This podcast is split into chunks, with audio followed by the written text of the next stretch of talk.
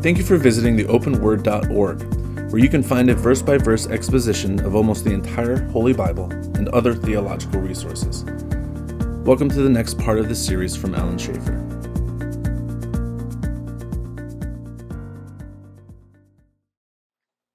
Let's open in prayer tonight. Father, thanks for this night, and I pray that you teach us now as we examine your word, that you would open our hearts to what's here. It's a great couple of chapters. Lots of good stuff here, and I pray that we would learn. Thanks so much for this time. In Christ's name, amen. All right, we're in 2 Timothy chapter 2, and we're making our way along, hopefully, pretty well here. We got three more classes after this. Next week is Thanksgiving, and then we got three classes after that, and we're done until I'm thinking it's the first Thursday in January after New Year's. I think is what it is. Does anybody have anybody get any information? It's pretty close there. Um, we'll find out. We'll find the date. But uh, that's when we'll start Daniel and Revelation. So, yeah, Daniel Revelation. All right, chapter 2. You therefore, my son, be strong in the grace that is in Christ Jesus and the things you've heard from me among many witnesses. Commit these to faithful men who will be able to teach others also. This is a call to discipleship. Um, it's a call to reproduction. And basically, when we look back at the whole goal of the Christian, I guess the Christian life, um, in, in, in terms of its growth and its development, our calling in the Great Commission is not to make believers, it's to make disciples. That's really what the calling is. Um, in fact, if you go back to Matthew chapter 28, in the Great Commission, Christ tells the disciples, verse 18, Jesus came and spoke to them, saying, All authority has been given to me in heaven and earth. Go therefore and make disciples of all the nations, baptizing them in the name of the Father and the Son and the Holy Spirit, teaching them to observe all things that I've commanded you. And I'm with you always, even to the end of the age. If you take uh, Greek, the Greek language, and you study that particular text, there's a single verb in that text. You may want to take a guess what the verb is. There's a single verb.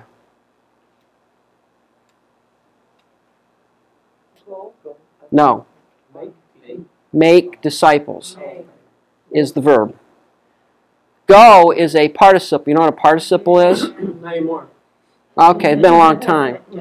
It's uh, it describes a verb. Somewhat. It's going. Going, baptizing, and teaching are all participle. Participle phrase, participial phrases, and uh, that describes what making disciples consists of. Christ told his disciples to go and make more disciples. And the way you make more disciples is that you do it by going, baptizing, and teaching. All right? Those are the, the three that are mentioned here. What do you think the going has to do with? Out of your area? Yeah, go somewhere, you know. Now, it could be that uh, you go to the next county or the next state or the next house on your block. The idea is that you have to go out to make disciples. You don't make a disciple by saying, I'm a Christian, come here. You know, sometimes I think we have an idea in the church that, you know, we do our church thing. If anybody wants to become a Christian, they can come here. That's not the way it worked in the New Testament. The way you made believers in the New Testament is that you went out and you brought them here, but you went out to get them. Um, Christ went out. He didn't sit on the hill waiting for people to come to him. He didn't sit on the mount. And when, when he did the Sermon on the Mount, he didn't sit on the hillside waiting for people to show up. He went out to them. And the idea of going is to go out. And it also carries the idea of as you are going about your business. All right? And what kind of action is that? phrase, going?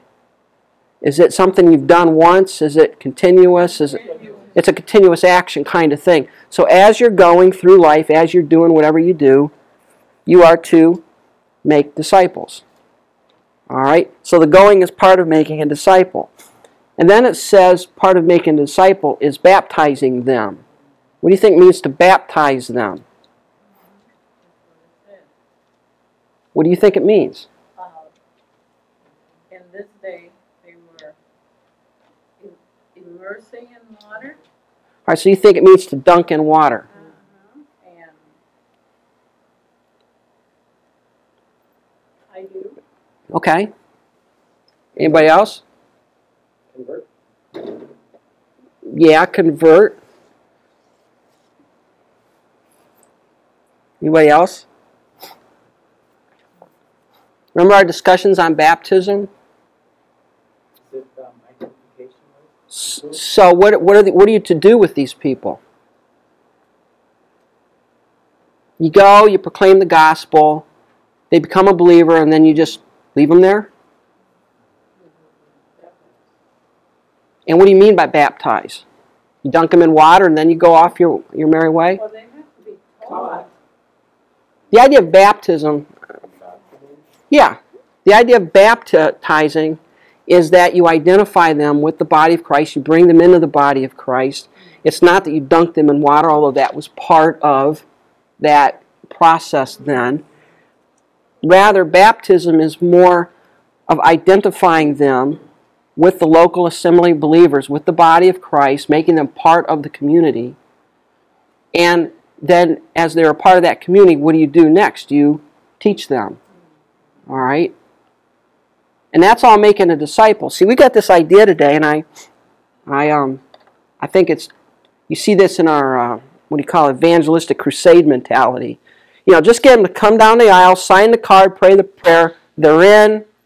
Next, let's find the next sinner. You know, we got them. We got them in heaven. Whether you know they get there, however they get there, they're in now. And that's not the that's not the mentality that Christ is promoting here. That's not the mentality. It's not think of it as a human baby. When the baby's born, you bring him home and he's a little baby. You don't say, okay, milk's in the fridge, diapers over there, have at it, kid. We'll see you in 18 years and hope you grow up all right. You know, no, it's care. It's, it takes a lot of nourishment. You got to train them. You got to teach them. And I think the same paradigm can be seen in the Church of Christ. We need to train people. We're doing people a disservice. If you lead somebody to Christ and then you don't do anything with them, you've not done your job. You've not made a disciple. Because what is a disciple? He's a learner. A disciple means learner. Mathetes means to learn. A learner. But a disciple is someone who can, and many texts have this, reproduce. So you want to bring somebody to Christianity, to salvation. You want to bring them in and make them part of the body of Christ, the local assembly of believers. You want to identify them with that. You want to then teach them so that they know what? Well, everything I've commanded you. Whatever the commandments are. So you teach them the Word of God. You, you, you, you train them, you teach them, so that they in turn can go out and make more disciples. And, and that's exactly the pattern Christ did, didn't he? He went out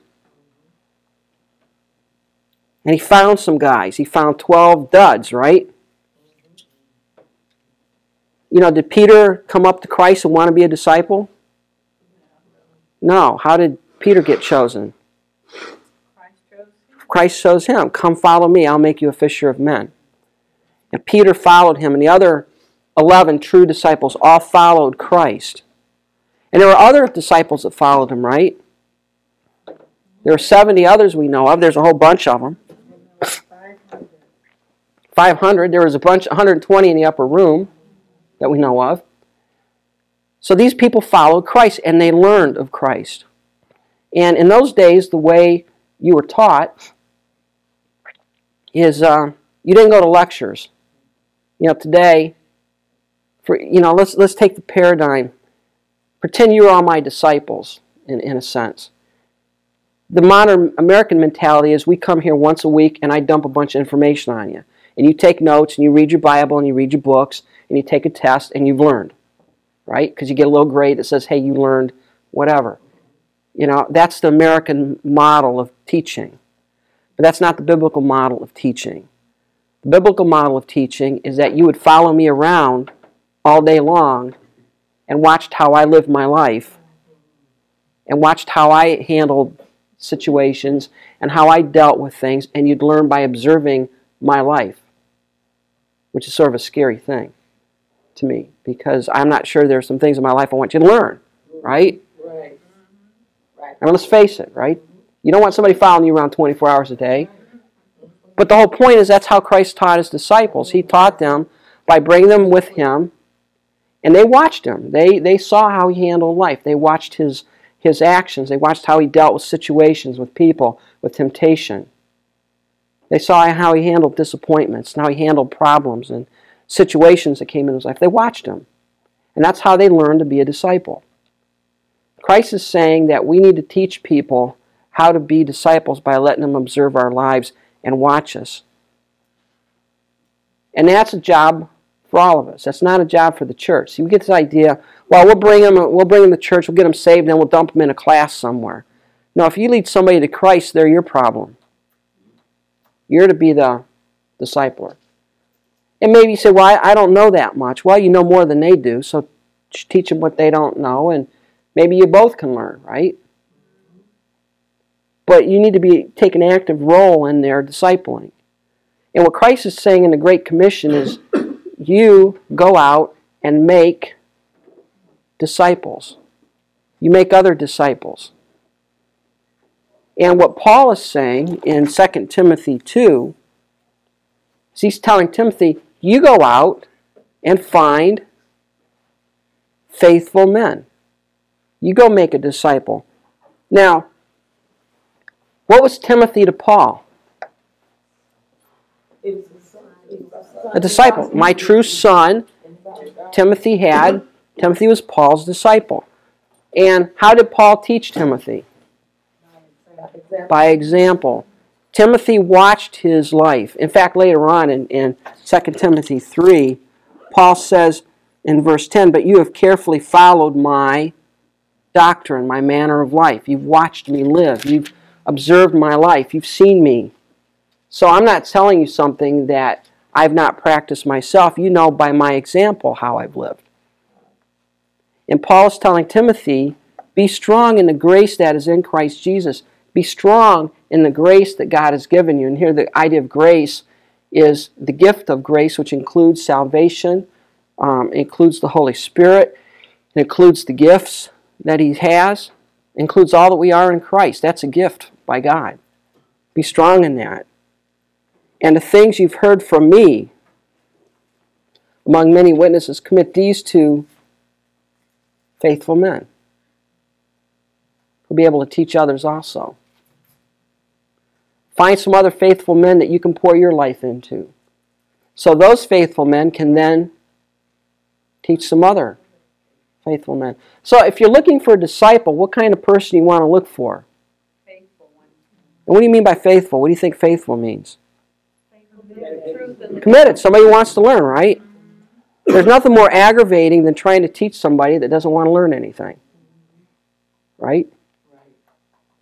I mean, you want to teach people that want to learn. They want to know. They want. To, that's why I like teaching Moody. You all have to actually pay money to be here, which means that you're interested in being here. You've got a commitment to be here. All right. Um, you have some incentive to want to learn, and that's better than if you all were forced to be here. Paul is saying, "I want you to find faithful men," and you know although this is directed to Timothy, by extension it belongs to all of us, doesn't it? The women. What do you define? Some other faithful women. You know, there's a lot of women that need to know how to live the Christian life. And you all have a lot to give them. Find a few of them and teach them. So they can teach others. And this is the whole idea of reproduction here. We, you know, Christ Christ is not, God's not into numbers. He's not into the numbers game. right? Who was the number one discipler of all time? How many did he have? 11. And then you got Matthias right there. All right. Paul, who's the second greatest discipler, probably? Paul. How many did he have? Two of them we know of. Probably Luke fit in there. And Silas fit in there, and a couple others. All right. So how many? He had about six, maybe. All right. Not a lot, right? So you don't need to worry about numbers saying, boy, you know, I need to disciple 20,000 people. No, you don't.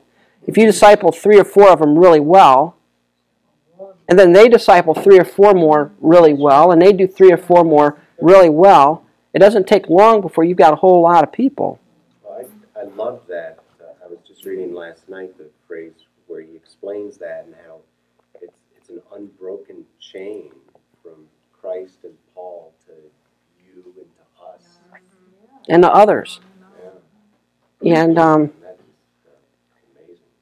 yeah, it, it started back in the first century and it's gone unbroken all the way through time. You know, and uh, we need to find those faithful people. Now, will you ever, well, once in a while, will you find a faithless one? Yeah. Paul had a Demas, didn't he? Well, maybe more than that. You're right. Paul had a Demas, didn't he? Christ had a Judas. You know, and you know, I've had people in my life that you know I've taught Sunday school class for years and that, and they they're off the deep end. You know, what happened? I failed them. No, I didn't fail them. They were duds. You know, they were one of the faithless ones. It's not my fault that they turned out wrong, because they need to want to learn as well. But Paul is saying you really want to find people that are faithful, people that that won't take no for an answer, people that want to hang around and learn. You know, and and where did Paul get this information? Things you've heard of me where? Among many witnesses, right? Paul's saying this isn't the stuff that I just came up with on my own. You know, I didn't sit and dream this stuff up. Where did I get it? I got it, and it was confirmed among many witnesses. All right. So when you disciple people, don't don't give them your quirks. Give them the Word of God. Right. Let them understand the Word of God, and and that that's where you want to to keep the focus.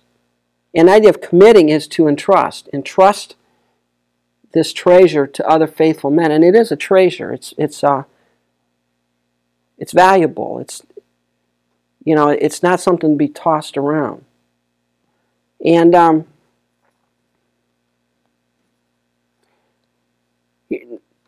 here's a question for you: Do you think there are? Do you know of certain people that you don't really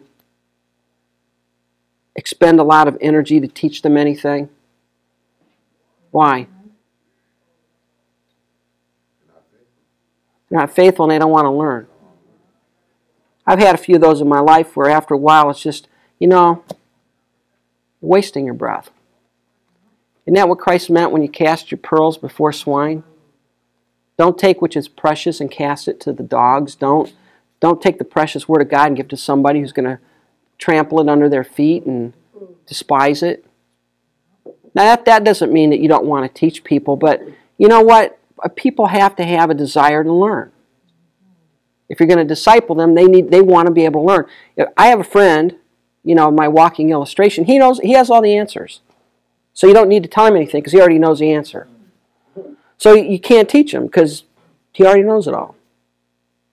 So don't waste your time. Don't waste your breath.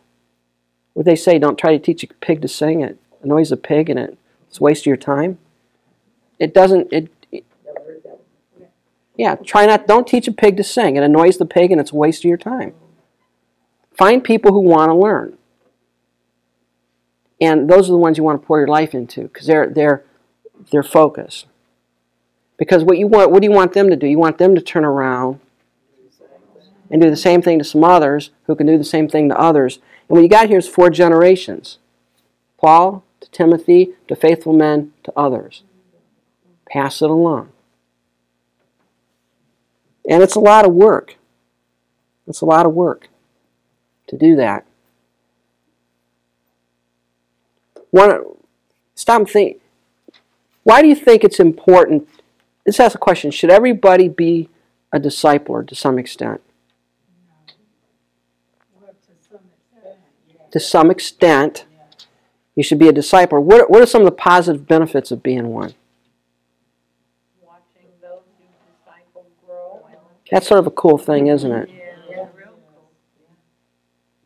What's another positive benefit? Possibly to see them pass it along. Pass it along, so to become a grandfather, grandmother, so to speak. See them exercise their gift. Mm-hmm. That's the result of it growing. Yep. Is there a benefit to yourself? What? You grow more.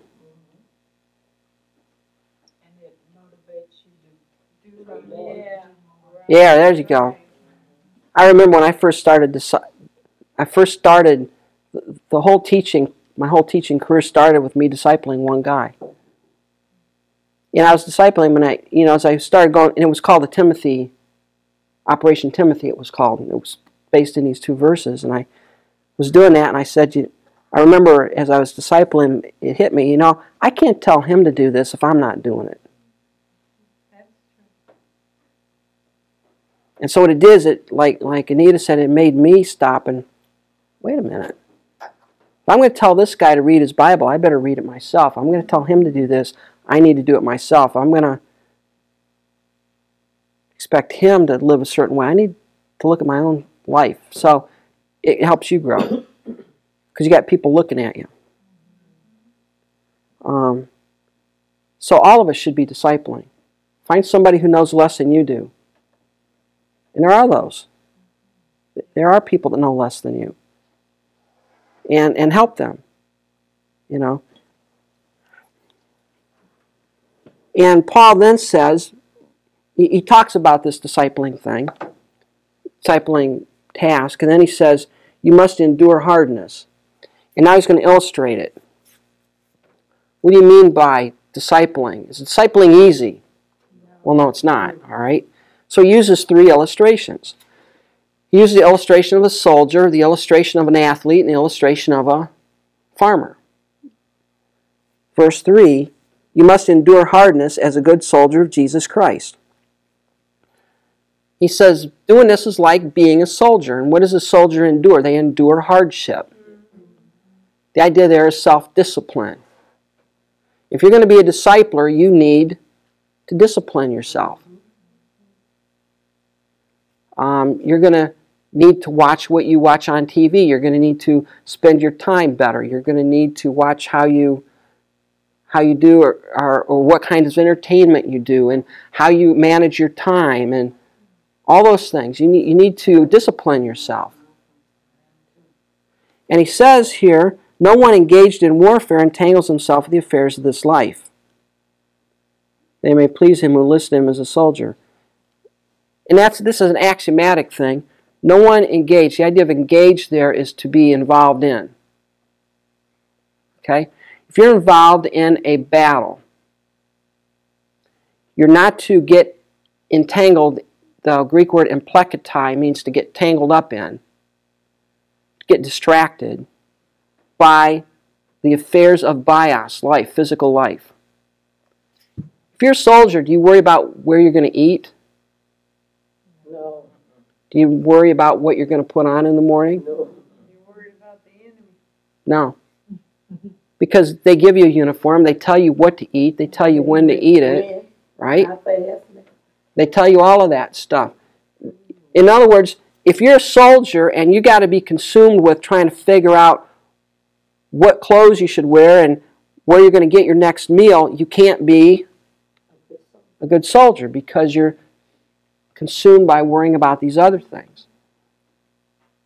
And Paul is saying if you're going to be a good soldier, you can't get caught up in the affairs, the things of physical life.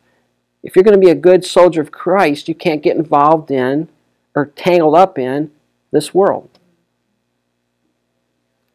And, um, you know, I think a lot of Christians get tangled up in things in the world. You get tangled up in a lot of things. You could be tangled up in a job. Now, you want to do a good job. You want to serve your employer well. That's what we found out in 1 Timothy 6. But your life isn't your job. If you're a workaholic, you've got entangled up in the affairs of this life. Your home is something nice, right? You need to have a home to live in. And as a believer, it should not be run down, it shouldn't look like Fred Sanford's backyard. But on the other hand, there are people that get so enamored with their home and all of that other stuff, they don't have time for anything else. Don't get, the idea here is balance. Don't get so sucked into things of this life that you forget about who you are and what you're, you're to do. Paul's saying it's just like a soldier. He, if he gets all caught up in things that are not part of the mission, he's not going to be a good soldier. And he's not going to please the one who chose him to be a soldier, his commanding officer. You want to please Christ, don't get tangled up in the things of this life. And doesn't that go along with what it, you know, the parable of the soils, right? What happened to the seed that fell among the thistles? It got choked out. Why? Because it got consumed with the things of this world, the affairs of this life.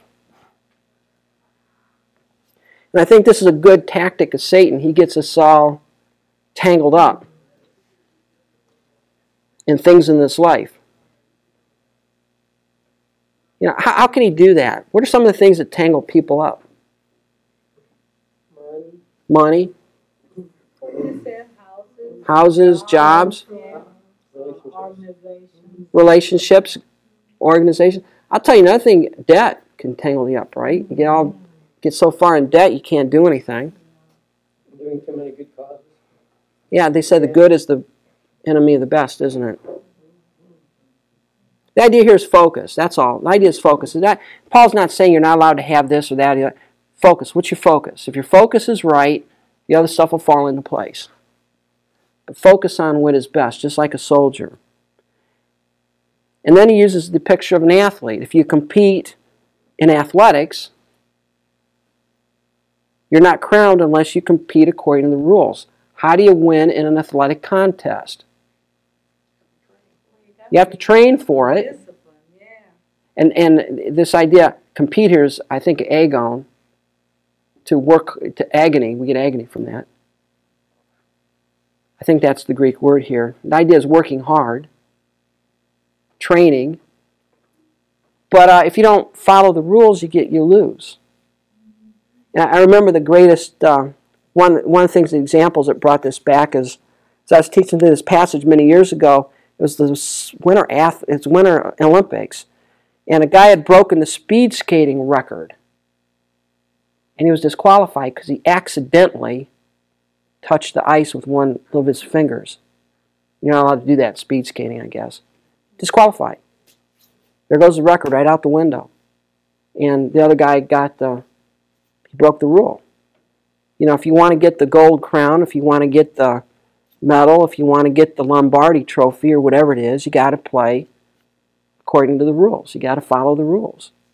If you don't follow the rules, you get disqualified. And what do you think that what, what, what bearing does that have on discipleship? Well, there are rules you have to follow and you have to train yourself to be godly. And if you if you fail in being godly, you're disqualified, right? You have to walk the talk. You're disqualified. And then there's the picture of the husbandman, the hardworking farmer. If you work hard and grow your crops, who gets the first bite? You do. And um, I think that, what, what, do you think that means? What, what, what's, what he, what's he trying to promote with that imagery?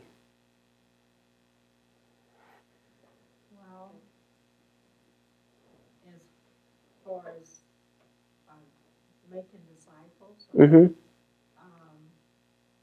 well, you get to partake of the fruit of what you produce. Right. In all three instances, stop back and look at it at the 20,000 foot level. In all three instances, is the prize immediate or future? It's all future, right? The soldier wins the battle, pleases the commanding officer. The athlete wins the contest. The husbandman gets the harvest. So, in all cases, it's a future thing. And that future thing is what makes the present activity worth it, right?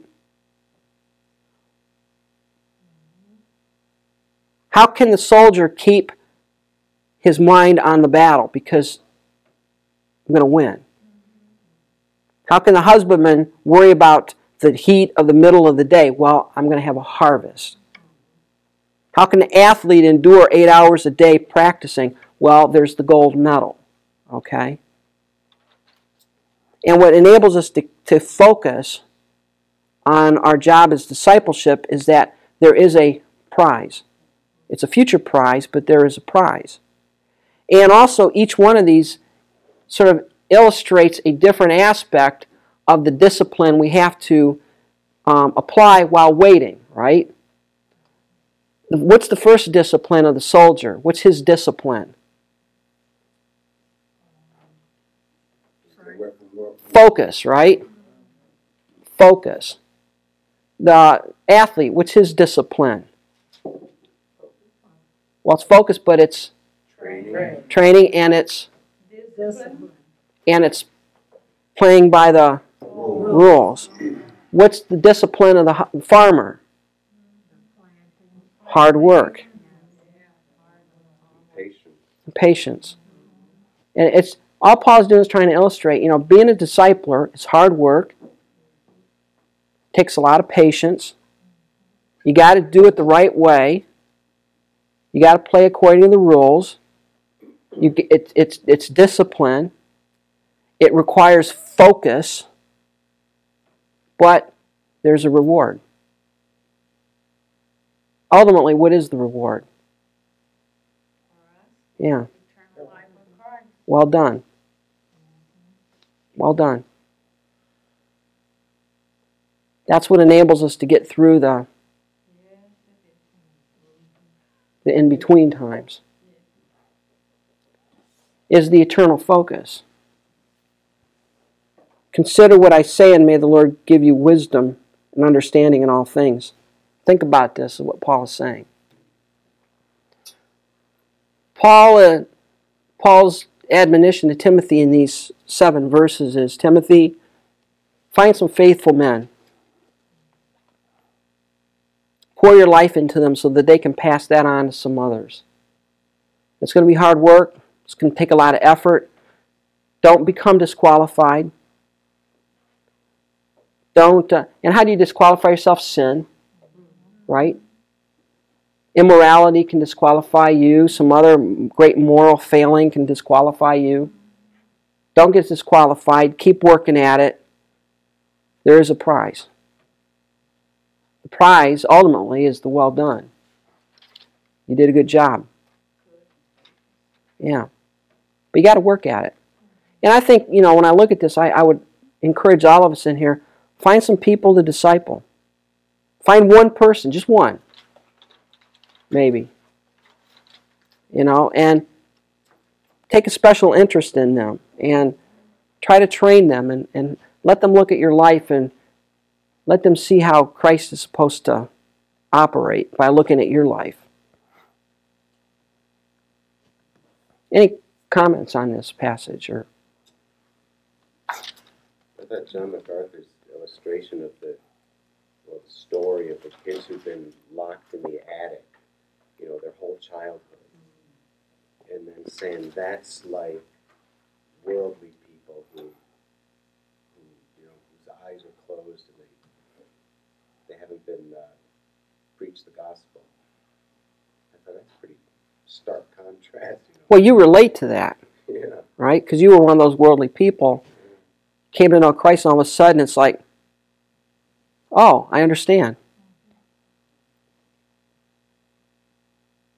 yeah but it is it's, it's torture to be to, in hindsight, it's torture to be worldly. Yeah. I mean, you're, you're really blind, blindly, you know, going through life. Yeah. So MacArthur has so many good He does. illustrations. Yeah. Here's one illustration when he, I think he was preaching through this passage or another one about one of the guys he got up at I think six o'clock every morning and discipled this guy for two years. Into two years, the guy ran off with some other woman, became a Buddhist something or whatever. Might have been even in the book, I think. Um, ran off and been. A, he said I spent two years with this guy praying with him at six o'clock in the morning. What happened? He wasn't a faithful man. You know, he wasn't faithful. All we can do is do our best. Yeah. We don't know whether they're going to be faithful or not. No. Someone asked MacArthur, you know, go talk about MacArthur. Someone asked him, well, how do you find a faithful man? How do you find someone who would you'd be probably willing to disciple? And He said, I want somebody who won't who won't let go of me. You know, somebody who will pester me and keep at it. Why? Because they're not going to be put off. You know, if they can be put off, they're not tenacious. They're not going to gra- grab on you. He says, you know, I'm going so fast. If, if there's a guy that's willing to run and keep up with me, you know, he has some of the characteristics of one to be discipled. Remember that Jesus Christ of the seed of David was raised from the dead according to my gospel. What does he mean by my gospel? Just the good news, the gospel that I preach. He's not saying I came up with this gospel. That's not the point. It's the gospel in which I believe. Yeah, it's the gospel I believe. It's my good news. Again, gospel is good news. So the good news that I preach is Jesus was raised from the dead according to my gospel. Um, and this harkens back to Romans 1 4. Jesus was of the seed of David. Why is, he, why is that an important notation here? What's that prove? Man. He's fully man, right? 100% man. So he's of the seed of David, but he's raised from the dead. What's that? That's the deity part, right? So you got the humanity and deity merged into one here. And because of this, I suffer trouble as an evildoer. Because I preach the gospel that Jesus Christ of the seed of David was raised from the dead, I suffer as an evildoer. And how was he suffering at this point? Well, he was in jail, right? He was in prison. Even to the point of chains. I'm in chains. But the Word of God is not chained. I may be in chains, but the Word of God is not chained. Nobody can chain it up. Nobody can stop it, right? So Paul wasn't worried about his chains. He wasn't worried about what situation he was in. His only desire was how can I best preach the gospel? How can I best tell people of the good news wherever I am? If I'm in chains, I got Roman soldiers to witness to, right? The word of God is not chained. Therefore, I endure all things for the sake of the elect, that they also may obtain the salvation which is in Christ Jesus with eternal glory. What do you think he's saying there?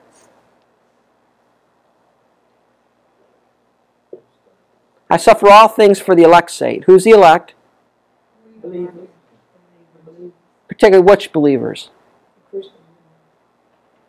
Are they believers yet? They were the elect, the ones chosen by God, right? They haven't heard the gospel yet, right? So they're chosen by God, but they're not yet saved. So why is Paul going through all the trouble he's doing? So that the elect may become. But now, wait a minute, Paul. Theologically, the elect are going to get saved, right? Yeah, but they have to be exposed to. And Paul wanted to be part of that, didn't he? He's God's tool. He's God's tool.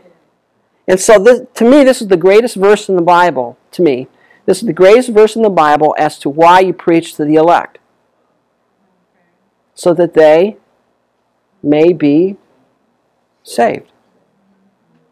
But they're going to get saved anyways. Yeah, they are. But who's to tell, tell whether you were part of that process? Paul did not fall into the fatalistic camp of just if they're in, they're in, if they're not, they're not. There's no hyper Calvinistic notion in him. Hyper Calvinism is if they're in, they're in, if they're not, they're not. I'm not going to witness to them. I'm going to go out and, you know, have it easy, you know. Because hey, if they're in, they're in. Paul's saying, look, why am I suffering in chains? Why am I preaching the gospel? Why am I in prison? Why am I enduring all of this persecution? Why am I being treated as an evildoer? Well, for the elect's sake, so that they can obtain the salvation that they have by virtue of their elect, but they haven't got it yet. Because somebody has to tell them.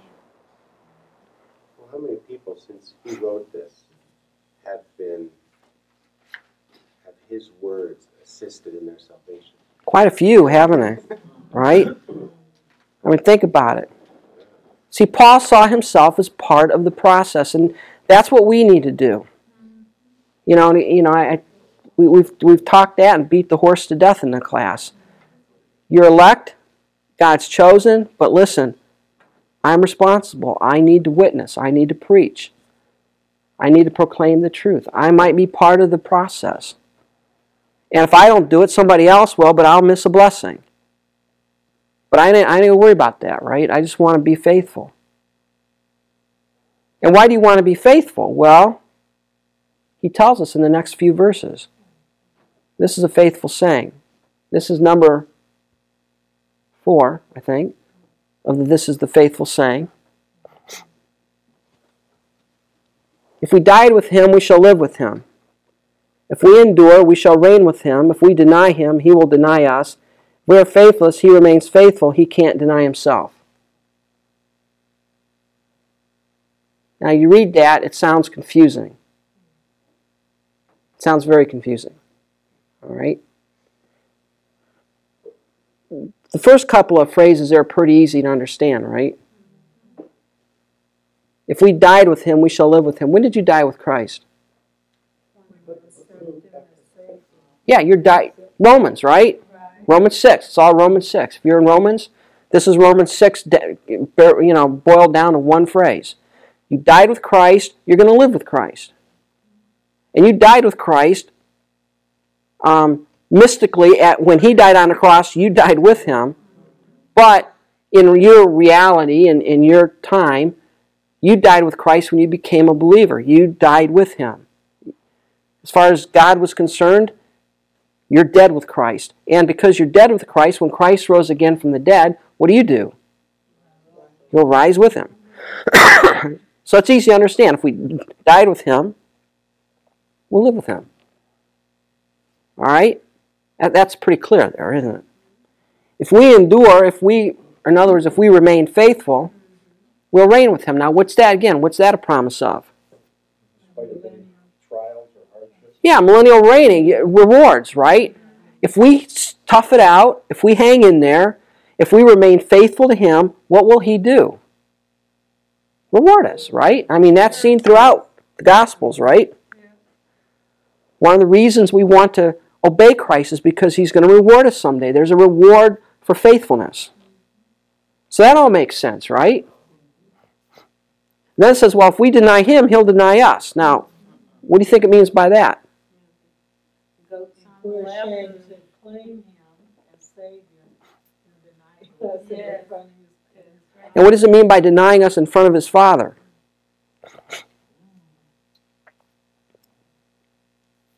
For all of those who here believe in eternal security, well, it can mean a couple of things. One, you can lose your salvation, right? Or it could mean you're not saved. All right, there's another possibility. We'll get to that. And then it says, if we are faithless, he remains faithful. Who's the faithless person? He's faithful. We might fail. If we fail, he'll never fail. He cannot deny himself. Um, well, the way to understand this is to understand the um, the structure, I think, of this little section here. And uh, it's a common structure used. It's called a chiasm. You ever hear of that? It's a chiasm. It comes from the Greek letter chi, like that in X. All right? And, and basically, you think you have A and little a, and B and big B. And these two are connected, and these two phrases are connected. It's like an X. All right? You got this goes down to A as B is to B, something like that. And, and so what, what it's saying is that phrases 1 and 4 are connected. And phrases 2 and 3 are connected. So if you connect phrase 1 and 4, what's it saying? Connect phrase 1 with phrase 4. What's phrase 1? If we die with him, we'll live with him. And if we are faithless, he is still faithful. He can't deny himself. All right? So what it's saying is this is this is instead of being eternal insecurity, this is a comment on eternal security. Okay? If we've died with him, we'll live with him. And if we fail, he's not going to fail. He remains faithful. He can't deny himself. He will not he will not let us down. All right? You understand what I'm getting at here? Now let's now let's connect the inner two. If we endure, if we stick it out, we shall reign with him. If we don't stick it out, he will deny us what?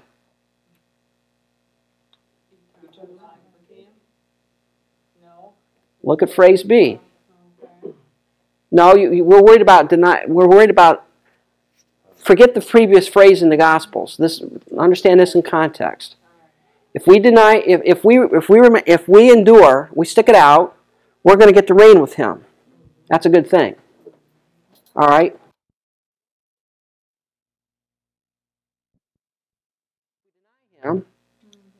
What happens? No, no, no. And what does it mean by him denying us? If we do, if we do X, we get Y. If we don't do X, we don't get Y. Right, yeah, yeah. Does that make any sense? It can't. Now, now, now, now, why do we come to this? You say, well, where'd you pull that thing out of there? You know, well, where you get this is you can't home, you know, logia scriptura. One passage of scripture does not contradict another passage. So this can't be telling you that you lose your eternal life because that is attested to everywhere else in the scripture. You can't say, well, this is telling us I lose eternal life. So it can't mean that, right? And when you understand the literary structure of Hebrew, there's chiasms all over the place. You go back to the Old Testament in the poetry books, Psalms, Job, Proverbs, you've got chiasms everywhere. I mean, they're just every other passage has a chiasm on it. It's a common it's a, it's a common literary device that they used. Okay?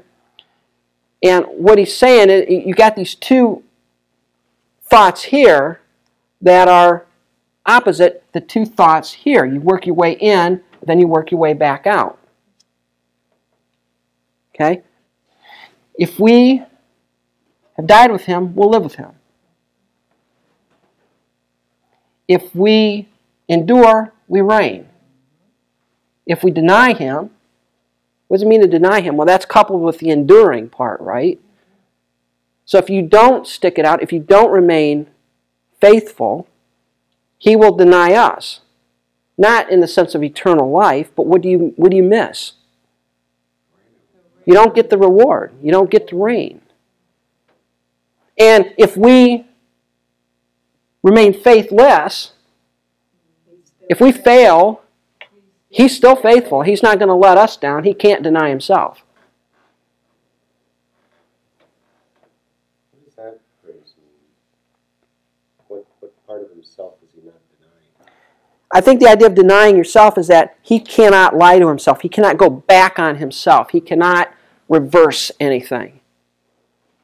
In fact, later on, God who cannot lie. All right? Why, here's the point. Here- here's the thing. So we don't keep our, our part, he's still faithful to grant us eternal life. Here's another way to think about it. Here's another way to think about it. When you came a believer, here- here's something to think about. It's a wild idea. When you became a believer, God says, I'm going to give you eternal life. Now, if you blow it and you remain faithful, and God says, You know, I'm going to take away your eternal life, what has God just done? He's lied, right? He said he was going to give eternal life. He's lied. He's a liar. He can't lie. He can't go back on his word. Part of eternal security is tied up not only in the electing sovereign purposes of God, but in the fact that he made a promise and he can't break it. Yeah. He not only did he promise you to Christ in eternity past, but when you became a believer, he promised that he would take you all the way through to the end. What happens for, I had a guy today who was a Baptist, born again Christian, who became an atheist. Now, if he was a believer, but now he renounces the belief, God is still faithful. God is still faithful. still. Now, if I was in his shoes, I wouldn't be banking on that. All right. We don't see the halos. We don't see the E's on the foreheads and the backs and things like that. But the, the point that Paul is making here is, you know, there's a reason we endure. We get to reign with him. Why, why am I going through all this garbage to, to, to bring people to Christ? Well, I, you know, I died with him. I'm going to live with him. If I endure, in context, what's the enduring referring back to? Well, all the garbage that Paul is going through. If we endure, we get the reign. And that goes back to the hardship, the whole discipling, the whole thing that Paul is talking about, the whole discipline he's going through. If I endure, I get to reign with him. If I blow it, what do I lose? My opportunity to reign. My reigning. I don't lose it. Why do I why is it that I don't want to become disqualified? I want to reign. I want to and the idea of reigning with Christ is serving with Christ. Why is it that you want to be a good discipler? Because you want a reward. And if you if you mess it up and you get disqualified and you don't stick it out, well, you're still in heaven, but you lose the reward. You lose the what you could have had. And you don't miss out on eternal life because God can't lie to himself. He can't deny himself. He can't go back on his word. Even if you go back on your word in the sense that you don't stick it out, he'll take you through. Now, you may get to heaven and go to the great, or not the great white throne, but the judgment seat of Christ and wind up with a bunch of ashes. But you're still there, right? Right. Just as there as anybody else. You're still there. You won't have a reward. You'll suffer loss, but you won't be cast into outer darkness. Same thing. Uh, the, remember the parable of the of the pounds. You know, the one servant he his pound gained ten. Another one one pound gained five. The other guy hid it under a stump. And the master took the pound from him that had one and gave it to the guy had ten. And what happened to the guy that had one pound? What happened to him? Yeah, nothing. Well, he, I mean, he's still part of the kingdom, right? Sure is. But he was still what? He was a pauper He was still a servant. The guy that did 10 got how many cities? Ten. 10 cities. The guy that did nothing got nothing. The guy that got five ci- pounds got five cities. I think that I think this is the best way to understand this. The other ways to interpret this violate the logia scriptura. say, well, wait a minute. If I deny him, he's going to deny me. You mean if I deny him on earth, I get denied in heaven? So Peter gets denied in heaven because he denied him on earth. What does it mean to deny? You get into that whole thing. The idea of is the idea of enduring, the idea of hanging it out. If you don't stay with it, you lose your reward. Oh, you get to heaven. And you get to heaven because if you died with him, you'll live with him. And if you remain faithless and you don't hold up your pro- when you became a Christian, what did you promise to do? In essence, what did you promise to do? To follow Christ, to obey him, right? And if you fail, he still holds up his end of the bargain. He promised you eternal life. He can't deny himself. He can't go back on his own word. Can't lie. There's eternal life in hell. Yeah, there's eternal life in hell, but the life here we're talking about is the quality. I think it's heavenly life. If you're talking about eternal life in the sense of duration, yeah, everybody lives eternally. But eternal life is the, the, the, the quality of life in heaven. And there are just too many other passages that, you know, the deny and, and the struggle we have, and you know, I know talking with Seth, the struggle he has, you know, he's got guys that come in there have been Christians supposedly for 35 years. They've divorced their wife, left their family, and went off with the secretary, and doesn't matter to them. But they're still Christian, they think. Well, could they be? Yeah, sure. Yeah, they could be. What's another good possibility? They, they couldn't be. They never were. That's, that's a question I have, what Seth said about the saying he was a um, Christian and everything, and then all of a sudden he turned atheist. Maybe he never was. I don't think he ever was. What does it mean to be a Christian? Exactly. See, here, here's the point. Here, here's the thing. Here's the missing thing that we don't, we, we here, here's the thing I think we, we miss in our modern evangelistic understanding of things. We think becoming Christian is walking down an aisle, praying a prayer, and signing a card. Becoming a Christian is a transformation of life. It's a, you're a new creature. It's a transformation from the outside or from the inside out. And there are people that think, well, I'm a Christian because I've gone to a Christian church. I remember going to Billy Graham Crusade. I remember praying that prayer. I'm in. No. No. There are a lot of people that go to churches and they're good moral people. There's no reality because it's a transformation of life. And what you find with the parable of the soils is when the heat comes up, what will happen? They die. When, when, the, when the affairs of this life and the deceitfulness of riches come along to some, what will happen? And it may take a while. It may take a while. But eventually, they'll fall away. Sometimes it takes an awful long time for that to happen. And all we can do is just tell people look, if you are truly born again, you're secure. But the Bible says those who are born again are different. You're not the same old person. And the challenge is to examine yourself whether you be in the faith. What did that Paul say? First or Second Corinthians. Examine yourselves whether you be in the faith. Prove yourselves lest you be reprobate. How do you examine yourself? Look at your life. Are you different? Are there holy aspirations? There's no easy answers there. And I've seen them too, Seth. I've seen them come and go. You know, I've seen them come through the church and go out the other end. We see the outside, and only God really is going to know. Only God knows. And all I can do is warn them and tell them, I say, you know, don't fiddle around with this.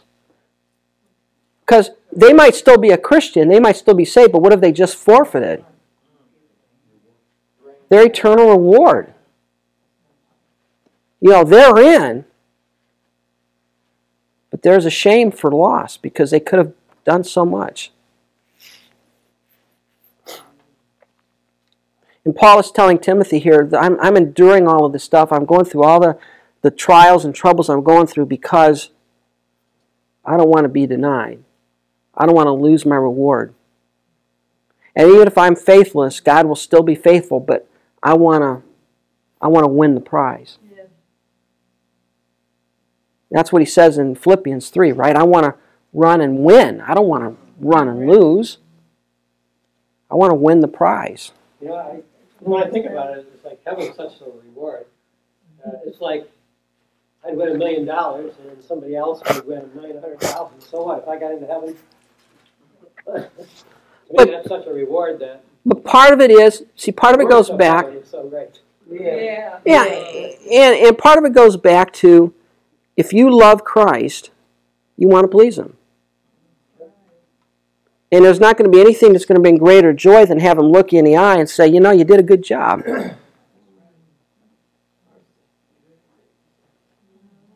You did a good job. I'd rather have that than look in the eye and say, you know, you blew it at the end. You're here, but you blew it at the end, and you could have had so much more. he can't deny himself. Then Paul tells Timothy, remind them of these things. Who's the them? Disciples. Disciples, right?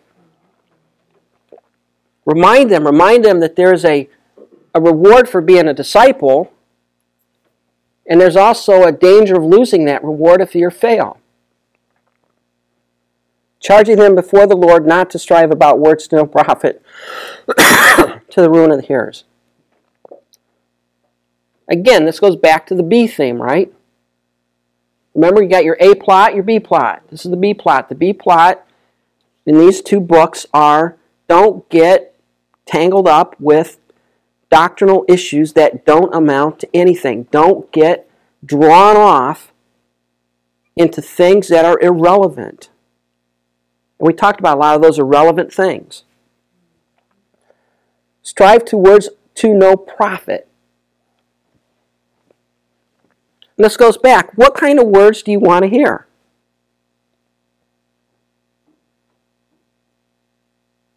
Ask yourself, if, if you're going to if you're learning whatever it is you're learning and it's not making you more Christ-like, it's not contributing positively to your life, do you need to listen to it? No. No. And not to pick on Seth, but most of the Christian psychological junk that you get today is in this category. You don't need it. It's words to no profit. What's it matter whether you're born first, second, third, fourth, fifth, or sixth in your family? It's irrelevant. You don't need to argue about the birth order and all that other junk. You know? What's important? What, what, is, what, is, what is it? Get, get something that's profiting, that's profitable, instead of Pop's Christian psychology, the latest fad. And what happens is we're, we're Christian, I've been a Christian long enough to see all the fads that have run through the church. Fads. How many know the four temperament types? You ever hear that? Mm-hmm. That that took over the church when I was growing up. When I was in, you know, young teenager, that was the big thing. You know, what? Well, you a sanguine, a choleric, a melancholic, or a phlegmatic? You know, and it's like, well, what does it matter? I don't. Do you see those categories in the Bible? No. It's irrelevant. And by the way, do you know where that comes from? You know where that theory comes from? I think it's Aristotle, isn't it? One of those guys from, yeah. And it had to do with the four supposed bodily fluids blood, phlegm, black bile, and yellow bile. Now that really sounds like a good, good. good theological basis for forming a whole theology of personality. And then, of course, the guy came along and said, No, you're a lion, an otter, a bear, or a eagle, or whatever it is, a golden retriever, or something. Look, folks, that's words to no profit. Paul is telling Timothy, charge them. What is it? Command them. Look them in the eye and command them before the Lord not to strive about words to no profit. And what does it do? It ruins the hearers. You sit around, you argue about this stuff, you talk about it, and it doesn't do you uh, anything. It, it doesn't lead you to be a more godly person. Rather, it takes you the other way. It, it, it, it, it gets you looking at something you shouldn't be looking at. Instead, be diligent to present yourself approved to God. Study. Spude. To work to exhaustion. It's, um, it's a very intensive verb here.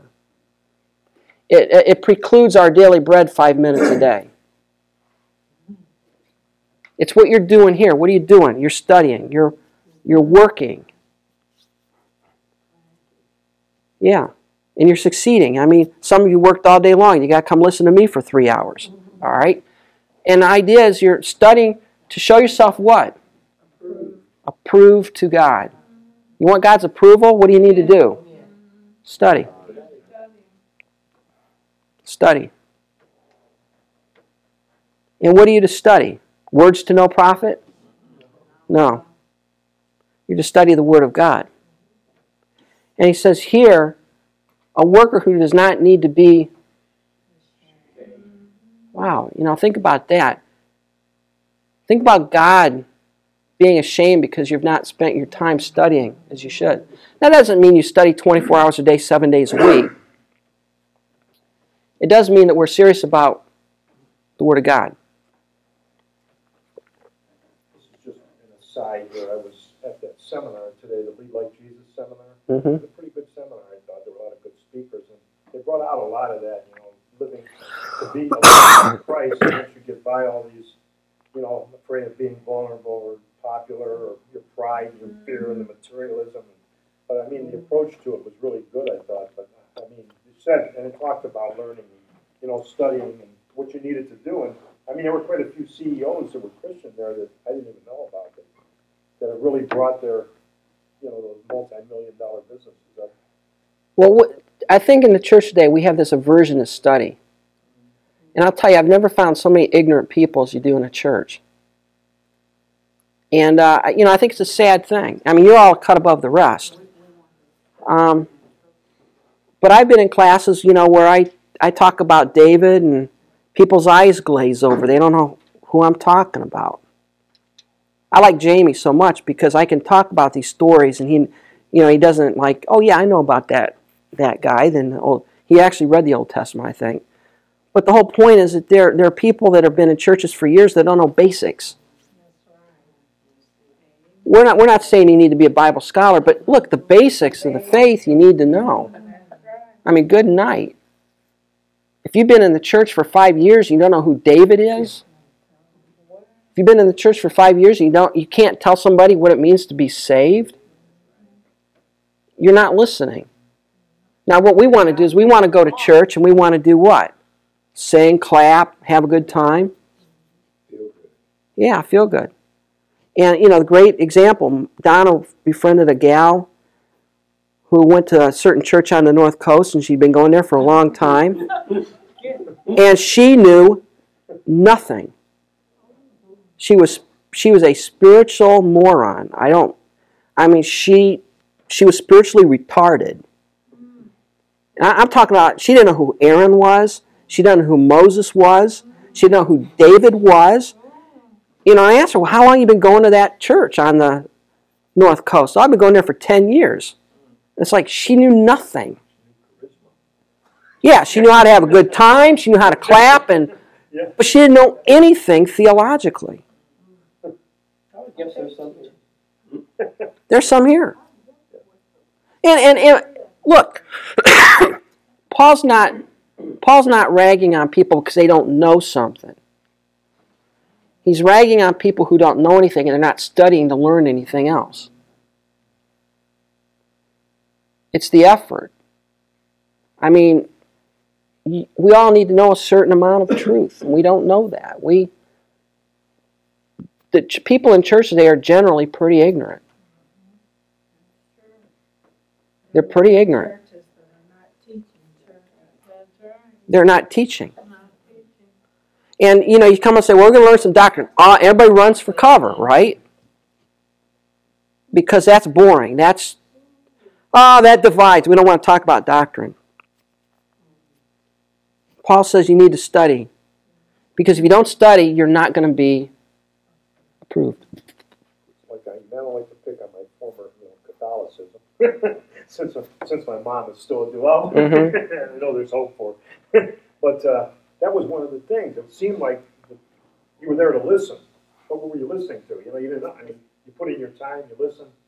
Now maybe that's changed a little bit in some churches now, but that was the whole thing. I, I never really understood. You know, Philippians, what's that? Romans, you know. Yeah. You read those every week through a gospel epistle. You know. You know, Martin Luther's time, you could become a priest and never read the Bible. It's irrelevant. See, and that's why you have people today in church, and, and that's why that's why you have this this total onslaught of error because people are ill-equipped to deal with it because they don't know what the truth is. Right.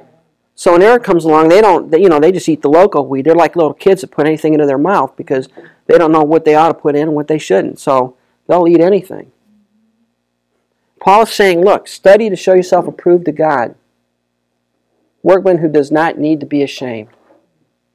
And then it says here, rightly dividing the word of truth. The idea means to cut straight. Ortho, tomeo. Ortho is straight, tomeo to cut. And Paul's taken this from his job as a tent maker. What did he do? He made tents. Now, how'd you make tents in those days? Yeah, you didn't go down to the to the to the fabric store in order. You know, I'll, I'll have 150 yards of uh, number two canvas. No, what'd you do? You had to go get skins from the animals, and they were all different sizes and shapes, right? And you had to cut them and piece them together and sew them so that when you got done with the tent, it was straight. Paul is saying here, you need to cut the Word of God straight because if you don't cut it straight, what is it not going to do? Not going to fit together. And that goes back to the Logia Scriptura we talked about, right? You gotta you gotta make sure the the Scripture fits together. You know, that was my challenge in the whole sovereignty of God, human responsibility. You can have all the whosoever will passages you want, but you got to deal with the chosen before the foundation of the world passages just as much. You can't ignore one set and leave the other. You gotta you gotta have them all. It's it's it's a it's a it's a composite. You can't pick what you like and toss the rest out. And that takes a lot of hard work, doesn't it? Because there are some doctrines that are sort of tough to piece together. takes a little bit of work, takes a little bit of energy, effort, time. And sometimes you studied all your life and you still ain't got it. But Paul is saying, look, study to show yourself approved. Instead of striving about words to no profit, study to show yourself approved. Pay attention to what you need to pay attention to. And if you want to think about it, maybe the striving about words to no profit is like getting tangled up with the affairs of this life. You get tangled up in things that don't matter at all. I think the one thing that he says here about being diligent about it, I mean, you just don't do it for a while and stop, Yeah. and then do it again and stop, you know, you're back and forth.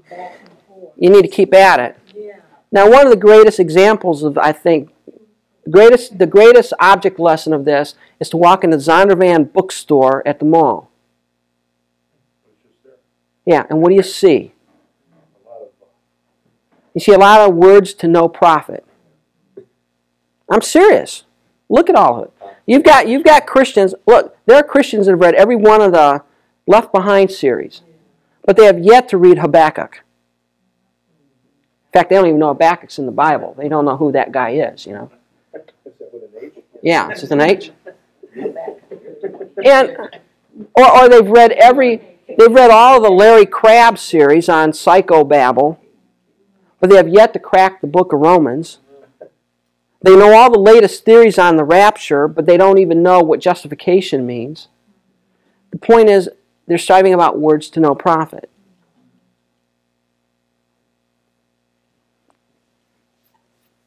Look, Model for open word dot org. yeah. Yeah, this is the one. This is this is the one for Awana Youth Organization. Study to show yourself approved to God. That's their key verse. Yeah, put it in your heart, you know. Yeah. And, and it says, but shun profane and idle babbling. See how it's sandwiched? Instead of dealing with the words to no profit and the profane and idle babblings, and that's what he's, it's babble. When, when, psychobabble is just that, babble. It's, it's blah, blah, blah, blah, blah. What's the matter? It doesn't matter what it says. the idea of babbling is you don't need to know what it says because it doesn't matter if you know what it says, right? Do you know what your baby's saying when he's blabbing? It, it, it, it's irrelevant. It, don't, don't deal with it. It's vain babbling. For they will increase to what? More ungodliness. Folks, you know, again, this goes back to 1 Timothy. How do you know what's the good doctrine? Does it produce godly people? Does it produce holy people? Does it produce people that know the Word of God? Does it, does it produce people that have a deep love and, and uh, loyalty to God? Or is it producing people that argue about things that matter to know that matter nothing at all? And does it produce people who are ungodly and self centered and proud and arrogant? What's it producing? It'll increase the moral ungodliness, and their message will spread like cancer. Like gangrene, it's called here. It's cancer. It's, it's a spreading disease. It just eats away. And unfortunately, the church has a lot of these diseases just eating away. It's eating the heart out of the church.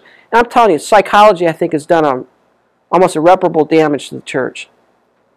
Christian psycho- so-called Christian psychology has almost done irreparable damage. Everybody's got a psychological disease. It's not sin, it's not holiness, it's not it's some psychological thing.